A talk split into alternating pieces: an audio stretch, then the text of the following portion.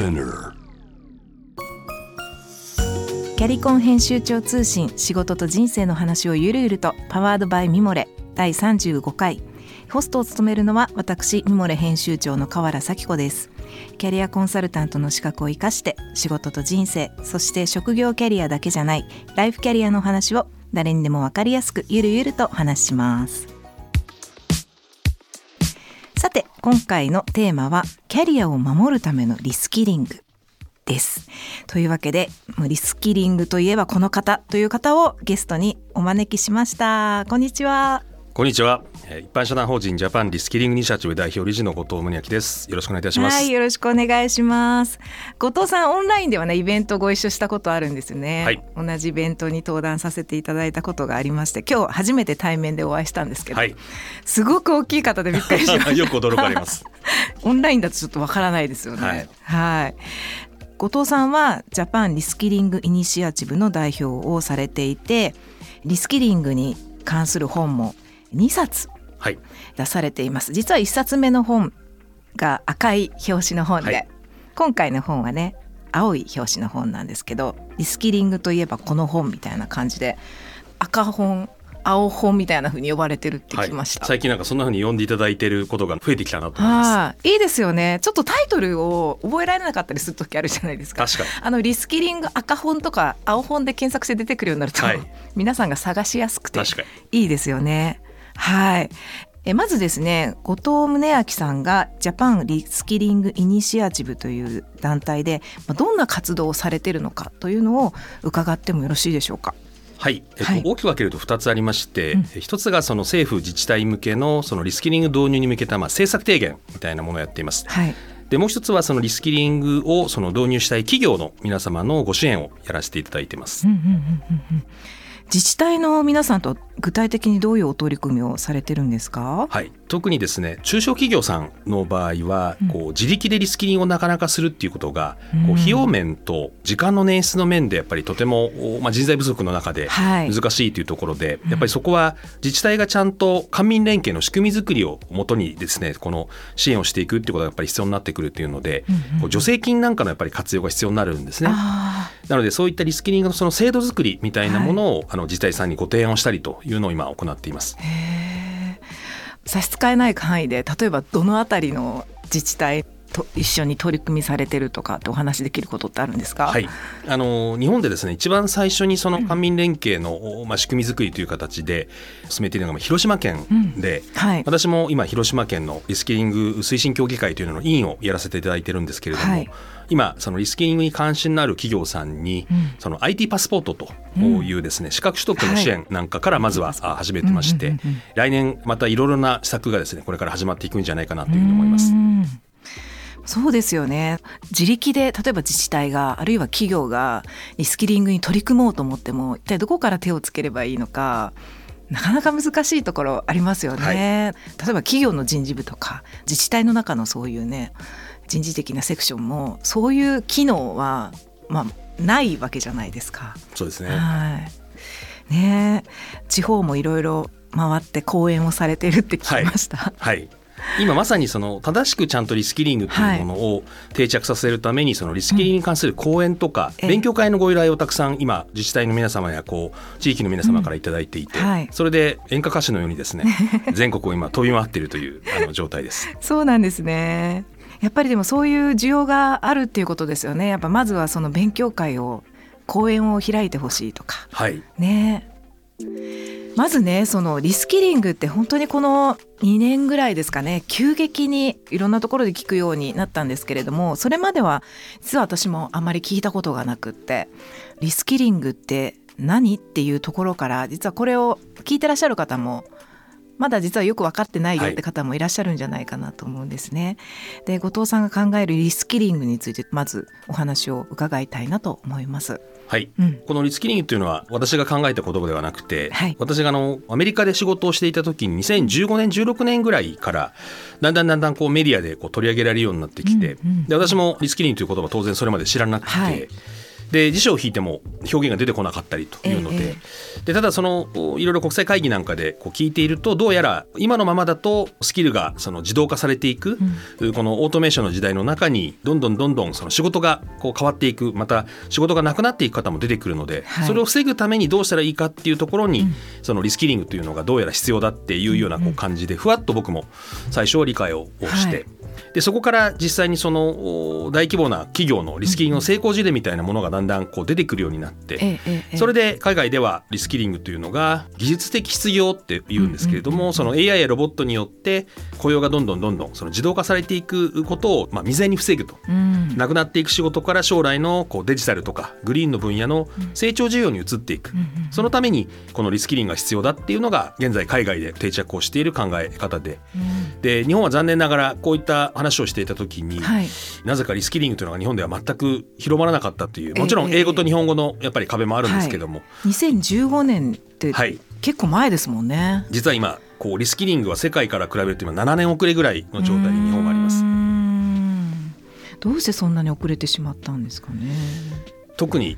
意思決定をされる方々がやはりそういったことが重要だっていう海外の動きをやっぱりこう掴んでいらっしゃらなかったうん。ということと、はい。そこの必要性をやっぱりこう感じなかったっていうのがやっぱり大きいじゃないかなというふうに思います。うんうんうんでそれが大きくやっぱり変わったのは新型コロナウイルス感染症で、はい。今までの働き方ではその働けなくなった。また今までのおビジネスのやり方ではこうなかなかもうビジネスができなくなってきた。はい。その中に実はデジタルを活用するっていうことが日本は大きく抜け落ちていた、うんで気がついてみるとあれうちの会社にはデジタルのことが分かっている人が誰もいないねとい。うところで、海外と同じように、うん。そのリスキリングというのがやっとその必要性を感じてもらえるようになったのがこう良くも悪くも新型コロナウイルス感染症だったなというふうに思います。うん。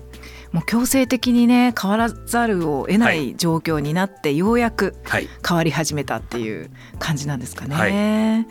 うん、リスキリングって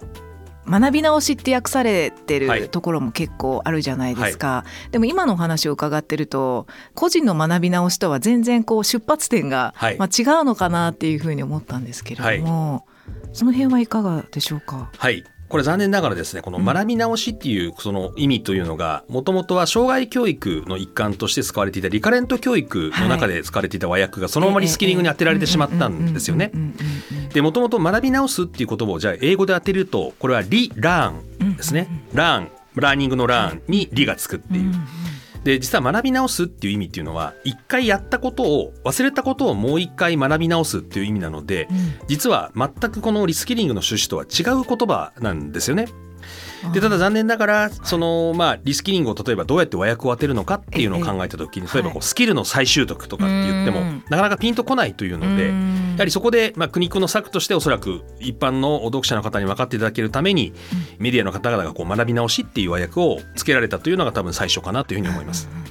全然違うっていうことですよね。はい全く違うものですね。ね。そうですよね。まあリスキリングっていう言葉も、まあキャリアもそうなんですけど、ある種。まあ、ミモレの読者はちょうど4 5 0代の女性が多いんですけど、まあ、この番組でも何度かお伝えしてるんですが、まあ、キャリアっていう言葉が入ってる記事が本当に読まれなくて なんかこうキャリアって自分に関係ないみたいな。なんて言うんでしょう。誇れるキャリアは私にはございませんみたいな。あそうなんですか。あのそのことないんですけど、まあ、キャリアがもうイコールハイキャリアみたいな言葉の意味合いとして多分アメリカとかだと違いますよね。違いますね。もっとキャリアって、まあ、歩いてきた道っていうか、はい。まあ、人生みたいな、はい。でも日本だとイコールハイキャリアみたいな風にうん。なんか意味がねそう捉えられてるところが結構多いのかなと思うんですけど、まあ、同じような感じでリスキリングに関してもちょっと私には関係ないかな、うん。みたいなそんなにリスキリングするほどのお仕事でもないしとかね、うん。なんかこうちょっとこう遠い言葉と捉えていらっしゃる方も多くて、まあ、そういう意味では学び直しとか障害教育とかの方が馴染みがある。のかなっていうふうに私は想像してるんですけれども、なんかこれを本当に届けたい人にこのリスキリングの本来の意味とか意義をお伝えするにはどうしたらいいですかね。これですね。まさにそこの誤解を解く、はい、あの全国暗記のために私は出てるわけなんですが、はい、やっぱりどうしてもカタカナに対するアレルギーがある方もいらっしゃいますしそうです、ね、どうしても日本語の方がまあこう馴染みがあるというのがあって、でただ大事なのはそのリスキリングという言葉が海外でも実は新しい言葉として生まれているということで、新しい概念を指しているわけですよね。はい、なのでそうするとじゃあ例えばチームリーダーっていう言葉を日本語でですね例えばこう組織指導者って日本語で言うかっていうと、まあ、チームリーダーはチームリーダーなわけですよね。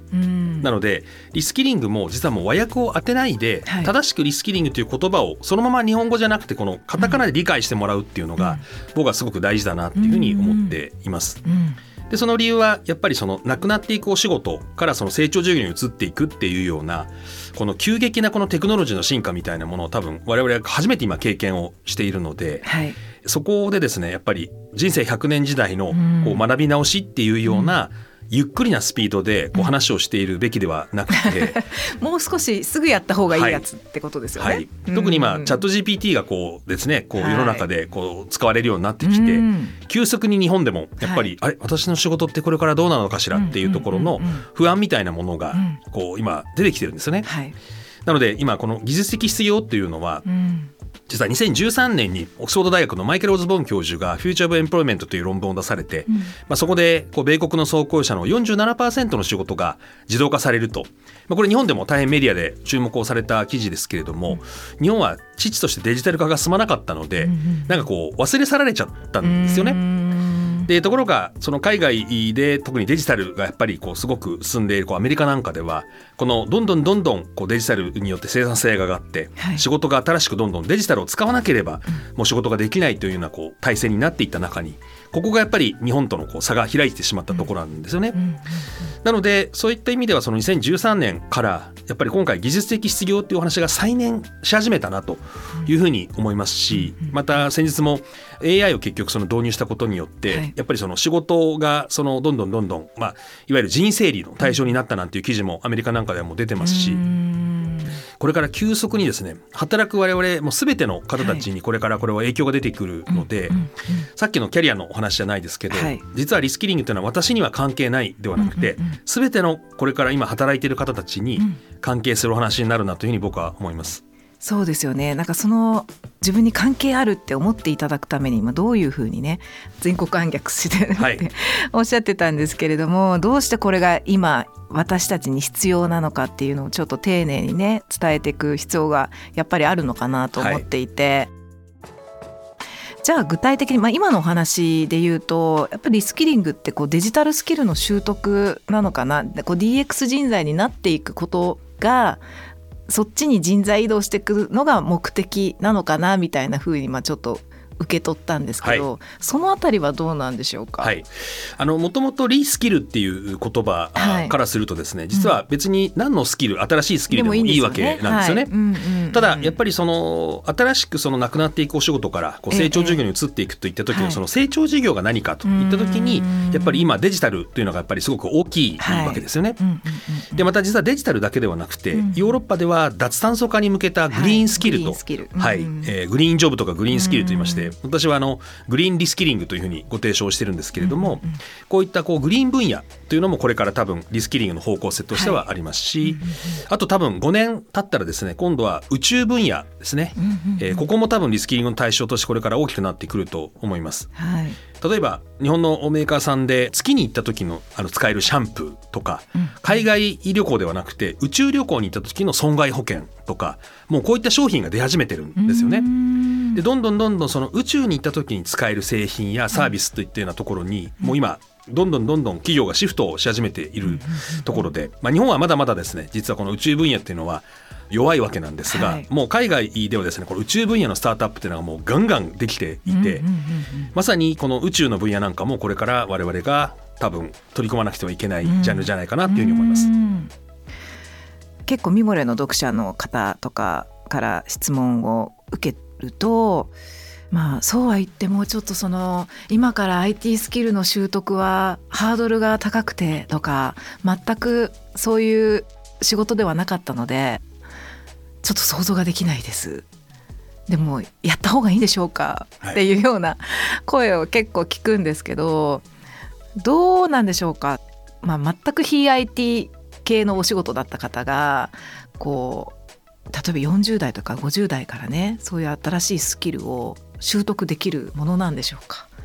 これはですね私自身がまさに40歳まで全くデジタルとかテクノロジーを使った仕事についていなかったところから、うん、実は仕事を通じて現在 AI のスタートアップのあの日本の代表なんかもやっていまして、はい、まさに非 IT からですね、うん、こうデジタルの AI の分野に、まあ、仕事が頑張って移ってきたというところがありますので、はい、お答えとしてはできますよというふうに言いたいです。ただですねやっぱりその個人のその学び直しというところで、はい、個人がその自分で自主的にその非 IT のエリアからこうデジタルの分野に行くっていうのは相当大変なんですよね。よね。はい、まさに子育てをしながら、実際に仕事をしてっていう中で、こうじゃあ眠い目をこすってこう週末とか夜に子供が寝静まった後に AI の勉強するって言っても、これよっぽどですね、こうモチベーションの高い方とかでないと続かないわけですよね。そうですね。でそうするとやっぱりこの学び直しってお役から個人のその自助努力によるものという考え方をこうちゃんと改めて、海外でちゃんと広まったようにちゃんと就業時間内に組織がそのリスキリングをちゃんと実施するという形になってこれはあなたの仕事なんですよっていうことでちゃんと仕事の時間の中でこのデジタルの業務に必要なスキルを身につけていくということがやはり日本でも急速に求められてくるというふうに思います。そうするとね、まあ、これを聞いてくださってるリスナーの方とか、まあ、個人の方だったりとかすると思うんですけどそうか私もリスキリングしたいって思った時に、まあ、でも個人の努力ではなくて本当は個人への働きかけよりは、まあ、企業に働きかけて、はい、企業の方でそういう学びのシステムを作って学ぶっていうのがまあ正しいリスキリングのあり方ですよね。はい、そう結構すごい道が遠いなと思って、はい。はい、まあなんかその課題を理解して私もリスキリングしたいと思っても自分が働いてる企業を動かすとか、って結構気が遠くなるなと思ってしまったんですけど、はい。はい、実は私自身もそれに試みたことがありまして、はい、そうなんです、ね、はい、やっぱりですねまずはその自分の費用で、うん、まあ、週末とか夜にやるっていう考え方ではなくて、会社の中でこういった新しい事業を例えばこうやりたいとか、こういった新しい仕事を効率化するデジタルのツールを入れたいっていうようなところからまずは会社に提案するっていうところから始めたいなっていうふうに思うんですね。でただそれが一人だけだとやっぱり大変なので、そういったことに共感をしてくれる仲間をやっぱり社内の中で見つけて、そこでちゃんとその会社に提案をしていくっていうのが必要だというふうに思います。でやっぱり経営者はですね最初に大きくお金がかかるっていうのを嫌がりますので、ね、まずはその小さなこうグループ単位だったり、あとはこう例えば自分たちでやってもいいよっていう部門があれば、こう部単位でまずはやってみるというところで、小さな成功を作っていくとい。うのがやっぱすごく大事だと思います。でここができるとじゃあ今度全社でやってみようみたいな話につながっていきますので。まずはですねちゃんとその自分の働く環境を自分から変えるんだっていうやっぱり意思もすごく重要じゃないかなっていうふうに思います。なるほど。なんでこう思うかというとですね、はい。うんうん今までの日本がなんでこれだけデジタル化が進まなかったのかっていうのはやっぱりこう政治家の方と経営者の方々がやはり自らリスキリングに取り組まなかったことそれからデジタルの重要性というものがこう分かっていながらやっぱり国として取り組んでこなかった企業として取り組んでこなかったっていうのがここまで来てしまった理由だと思うんですよね。でそこにこう期待をするっていうのも、はい、まあ一つ方法としてはあると思うんですけども、実はこの AI のこの流れとかこのオートメーションの流れっていうのはもう待ったなしなんですよね。でどんどんどんどん例えば今まではこうレジで仕事をしていたところがレジが自動化されていったりとか、銀行のそのもう店舗のですねこうカウンターの仕事がこうなくなってこうデジタルでこう接客をしていくなんてに変わっていくとかっていうようなことを考えると実はもう任せていてはいけない状況になってきてるなと。気が付くと自分の仕事がこうどんどんどんどんデジタルツールによってですねこう代替されていくなん。ていうことが今も始まりつつあるわけですね。はい、そうするとやっぱりこの働く個人の方もやっぱり人任せにしてはいけないというところがあって自分からやっぱり提案をする自分から掴み取っていくっていうこともすごく大変なんですけども、重要だというふうに思います。そうですね。企業に働きかける、まあ、組織に働きかけるぐらいこう課題を感じて自分でこう仲間を見つけたりとかそういう努力はやっぱり必要そうですね今の話を聞いてると、はい、ただそこでですねあのやっぱりなかなか提案とかが難しいじゃないですか。なのでその時はぜひ僕を呼んでくださいと。私が社長に喋りに行きますと。え後藤さん来てくださるんですか？行きます。それで全国飛び回ってるわけですね。はい。そうですよね、はい。言いにくいことは外部の人間に言わした方がいいというのがあっええええそれでそれは僕が説得しますよ。うん。言っていつもやってます。そうかそういう活動もされてるっていうことなんですね、はいえーなんか私ねこの後藤さんが最近出された2冊目のリスキリングの青本はい。でいいですか、新しいスキルで自分の未来を作るリスキリングというご本の中でいいなと思ったのがチーフラーニングオフィサー。はい。全然初めて聞いたんですけど、はい。チーフラーニングオフィサーですね、なんか人事部とかとは別にその社内の組織内のリスキリングのリーダーみたいなはい。方を置くっていうことも、まあ、一つあるんだなと思って、はい。すごくいいなと思ったんですよ。はい。どこの会社も聞くと、まあ、人事部の方って皆さんお忙しくって、はい。もう業務が多岐にわたっていて、はい。本当に大変そうだなと思はい。うんですけどそのリスキリング会社全体で取り組んでいくみたいな時にそういう人事部とは全く別に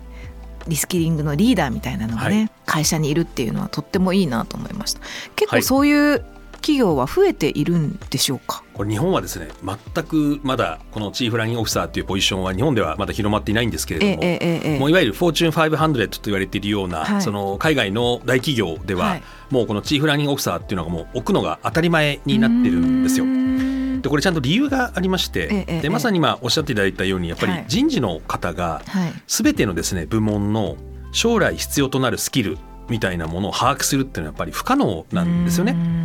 でまたデジタルのこう分野のことに対して必ずしもその人事の方々が詳しいわけでもないので、うんうんそうするとやっぱりですねこう各部門ごとに将来必要なスキルっていうのをちゃんと把握するっていうのははい。人事の方だけでやっぱり難しいんですね。つまりリスキリングの方向性を人事の方だけで決めるっていうのはやっぱり難しいんです。うんうんでそうすると例えばチーフデジタルオフィサー CDO というお仕事をされている方がこう社内のデジタル事業なんかのこう統括をしている。